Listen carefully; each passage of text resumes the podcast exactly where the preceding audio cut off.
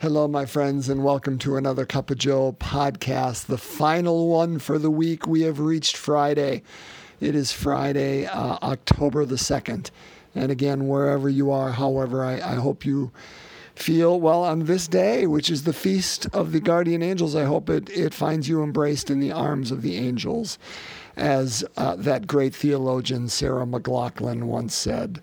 Uh, so, um, because it is a feast day and not just a memorial, it is a, it's a feast. We are going to change off of Luke. I think that's kind of what, if it's a memorial, such as yesterday, uh, St. Therese, or the day before uh, for Jerome, we keep on our same pattern. We keep with the, uh, the gospel reading for the day, uh, particularly this last week in Luke. But when it is a feast day, such as Tuesday with the archangels, and today with the guardian angels, it uh, selects a different gospel that applies to that feast. And so you will see that uh, we have done that today. We're going to go with Matthew chapter 18, verses 1 to 5 and 10. So Matthew 18, 1 through 5 and 10. So let's uh, open up God's Word together here today. A reading from the Holy Gospel according to Matthew. The disciples approached Jesus and said, Who is the greatest in the kingdom of heaven? He called the child over, placed it in their midst, and said, Amen, I say to you, unless you turn and become like children, you will not enter the kingdom of heaven. Whoever humbles himself like this child is the greatest in the kingdom of heaven, and whoever receives one child such as this in my name receives me. See that you do not despise one of these little ones. For I say to you that their angels in heaven always look upon the face of my heavenly Father. The Gospel of the Lord. Praise to you, Lord Jesus Christ. So, uh, a, a, good reading, and, and one that we actually um, talked about not too long ago when we went through Matthew, that whole idea of what does it mean to be childlike? Uh, and uh, and we chatted. Want to talk a little bit more about that first before I talk about the guardian angels. There was uh, I mentioned Julianne Stanz's book yesterday. Julianne, for those who don't know, works up at the diocese, uh, heads up our um, Office of Evangelization, the department at the Diocese of Green Bay, a wonderful, uh, wonderful woman and, and, a true gift to the church, uh, not just the Church of Green Bay, the church at large. And boy, just worth listening to simply for her Irish brogue, if nothing else. Well, I mentioned that she wrote a book, her first book, and it's called Start with Jesus. Well, and this was the first page of the book. So I'm, I'm going to quote Julianne again. Uh, and every parent knows the drill. Uh, it was a Sunday morning, and she was waking up her children uh, to get them ready for Mass. And you know how that is always, a, a, oh my goodness. I was going to say you could write a book about it. Well, clearly she did. Um, it's an event. And uh, one of her children, I think it was a three or four year old child, didn't want to get out of bed and said, I don't want to go to Mass today. And, and you know how a parent's heart just is like, oh, those are the words that I, I'd been dreading to hear, and I knew I would hear them. And she said, Well, sweetie, why? Why don't you want to go to Mass? And he looked up at her and said, Because nobody looks happy there. What a, I mean, insightful. Again, out of the mouths of children.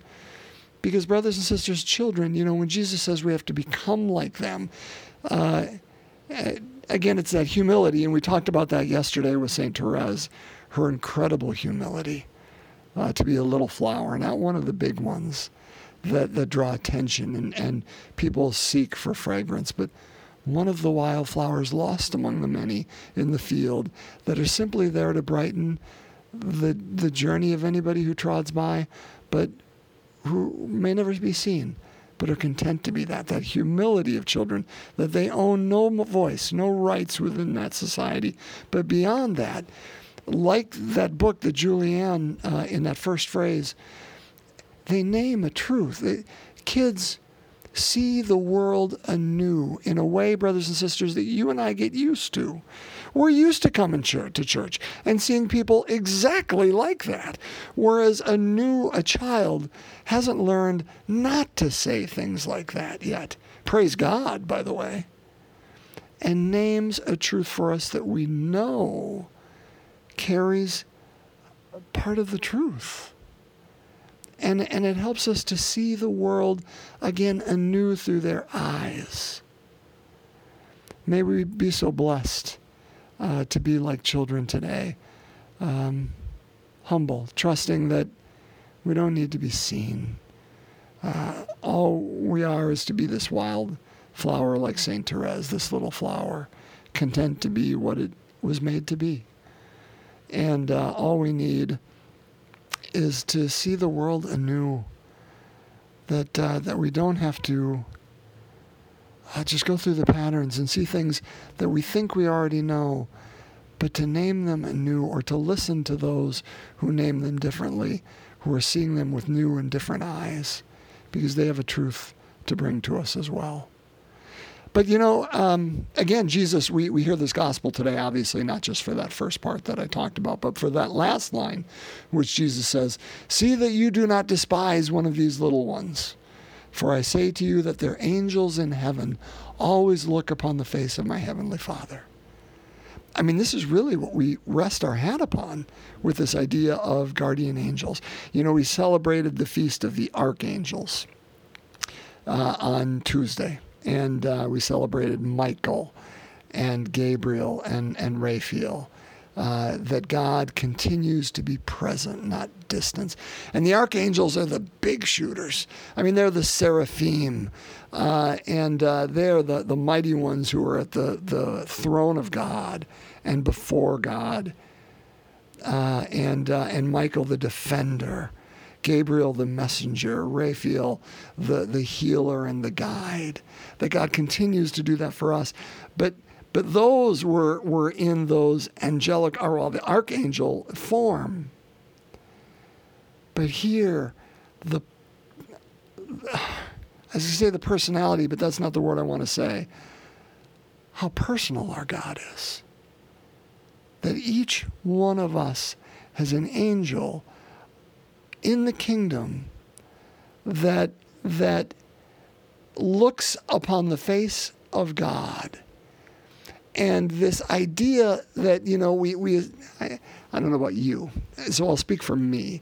I think it's easy to associate, oh, guardian angels are the best friend of parents because it helps us realize that our kids uh, are being watched over, even when we're not the ones doing the watching over. Uh, and so it can be a tool that we use to help us feel better about ourselves. Uh, and, and then when the kids are old enough to fend for themselves, perhaps we lose that because it no longer serves its purpose in our lives, which was okay, now they can they can watch over themselves. They don't need somebody else watching over. But I think we do a disservice to this teaching if we look upon it that way. Because I think, brothers and sisters, regardless of our age, we still have an angel watching over us, and not just watching over us to make sure we don't trip when we're crossing the street. Although I'll raise my hand here, I think I probably need that on more occasions than one.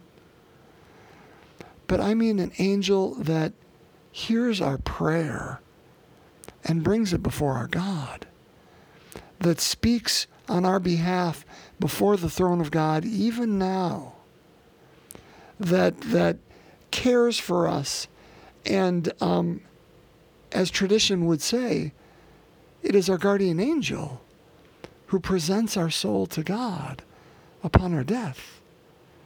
And so, brothers and sisters, I know there's an, an, ancient tradition that if you pray to your guardian angel before you go to bed and say, I'd like to know your name, the first name that pops into your mind when you wake up in the morning, that's the name. I don't know if that's true or not. But here's what I do know I love what it, where it points. In not only does God truly care for you and I, truly want to hear our prayer, truly wants to, to have us defended and guarded, and truly wants us to be presented, I think He truly wants us to, to, to know uh, of those who are, are, are with us. And whether we know their name or not, I think it's okay to say, Guardian Angel, I thank you for being present in my life. Present me to God, not only at my death, present me to God today. Present the struggles. I, think for us to speak personally and honestly with these angels, again, I, I say this because I speak generally, personally to, to Christ. That, that's generally the one that I'm, I'm praying to. But I love the idea of how close God is and how personal He is, and how we can develop that relationship if we choose to. Because there is someone there watching over us. And every October 2nd, we're reminded of God's closeness to us uh, in the form not only in the Holy Spirit within, but in that angelic being watching over us and bringing us and our concerns before the throne of God, even now, even today. Let's pray, brothers and sisters. We will finish the glorious mysteries today. So if there's an intention for which you would like to pray, I invite you to bring it uh, to prayer right now. And let's hand it over not only to our Blessed Mother, let's hand it over to our guardian angel to bring before the throne of God. So let's begin in the name of the Father, the Son, and the Holy Spirit. Amen. The fifth glorious mystery Mary is crowned Queen of Heaven. Our Father who art in heaven, hallowed be thy name. Thy kingdom come, thy will be done on earth as it is in heaven. Give us this day our daily bread, and forgive us our trespasses as we forgive those who trespass against us. And lead us not into temptation, but deliver us from evil. Hail Mary, full of grace, the Lord is with thee. Blessed art thou among women, and blessed is the fruit of thy womb, Jesus. Holy Mary, Mother of God, pray for us sinners, now and at the hour of our death. Amen. Hail Mary, full of grace, the Lord is with thee. Blessed art thou among women, and blessed is the fruit of thy womb, Jesus. Holy Mary, Mother of God, pray for us sinners, now and at the hour of our death. Amen. Hail Mary, full of grace, the Lord is with thee. Blessed art thou among women, and blessed is the fruit of thy womb, Jesus. Holy Mary, Mother of God, pray for us sinners, now and at the hour of our death. Amen. Hail Mary, full of grace, the Lord is with thee. Blessed art thou among women, and blessed is the fruit of thy womb, Jesus. Holy Mary, Mother of God, pray for us sinners, now and at the hour of our death. Amen. Hail Mary, full of grace, the Lord is with thee. Blessed art thou among women, and blessed is the fruit of thy womb, Jesus. Holy Mary, Mother of God, pray for us sinners, now and at the hour of our death. Amen. Hail Mary, full of grace, the Lord is with thee. Blessed art thou among women, and blessed is the fruit of thy womb, Jesus. Holy Mary, Mother of God, pray for us sinners, now and at the hour of our death. Amen. Hail Mary, full of grace, the Lord is with thee. Blessed art thou among women, and blessed is the fruit of thy womb, Jesus.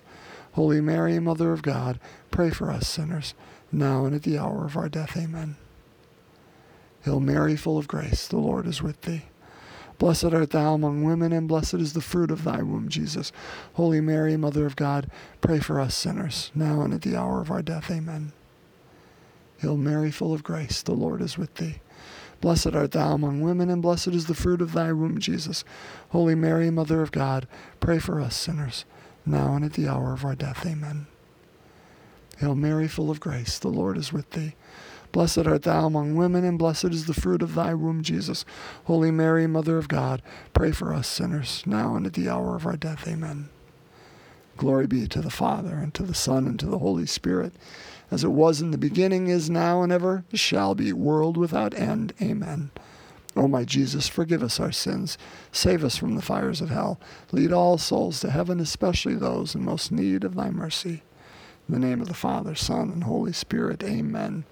My friends, have a wonderful weekend. Uh, stay well, stay warm, uh, stay in the arms of God. And uh, I look forward to us breaking open more of God's Word next week. Blessings to you.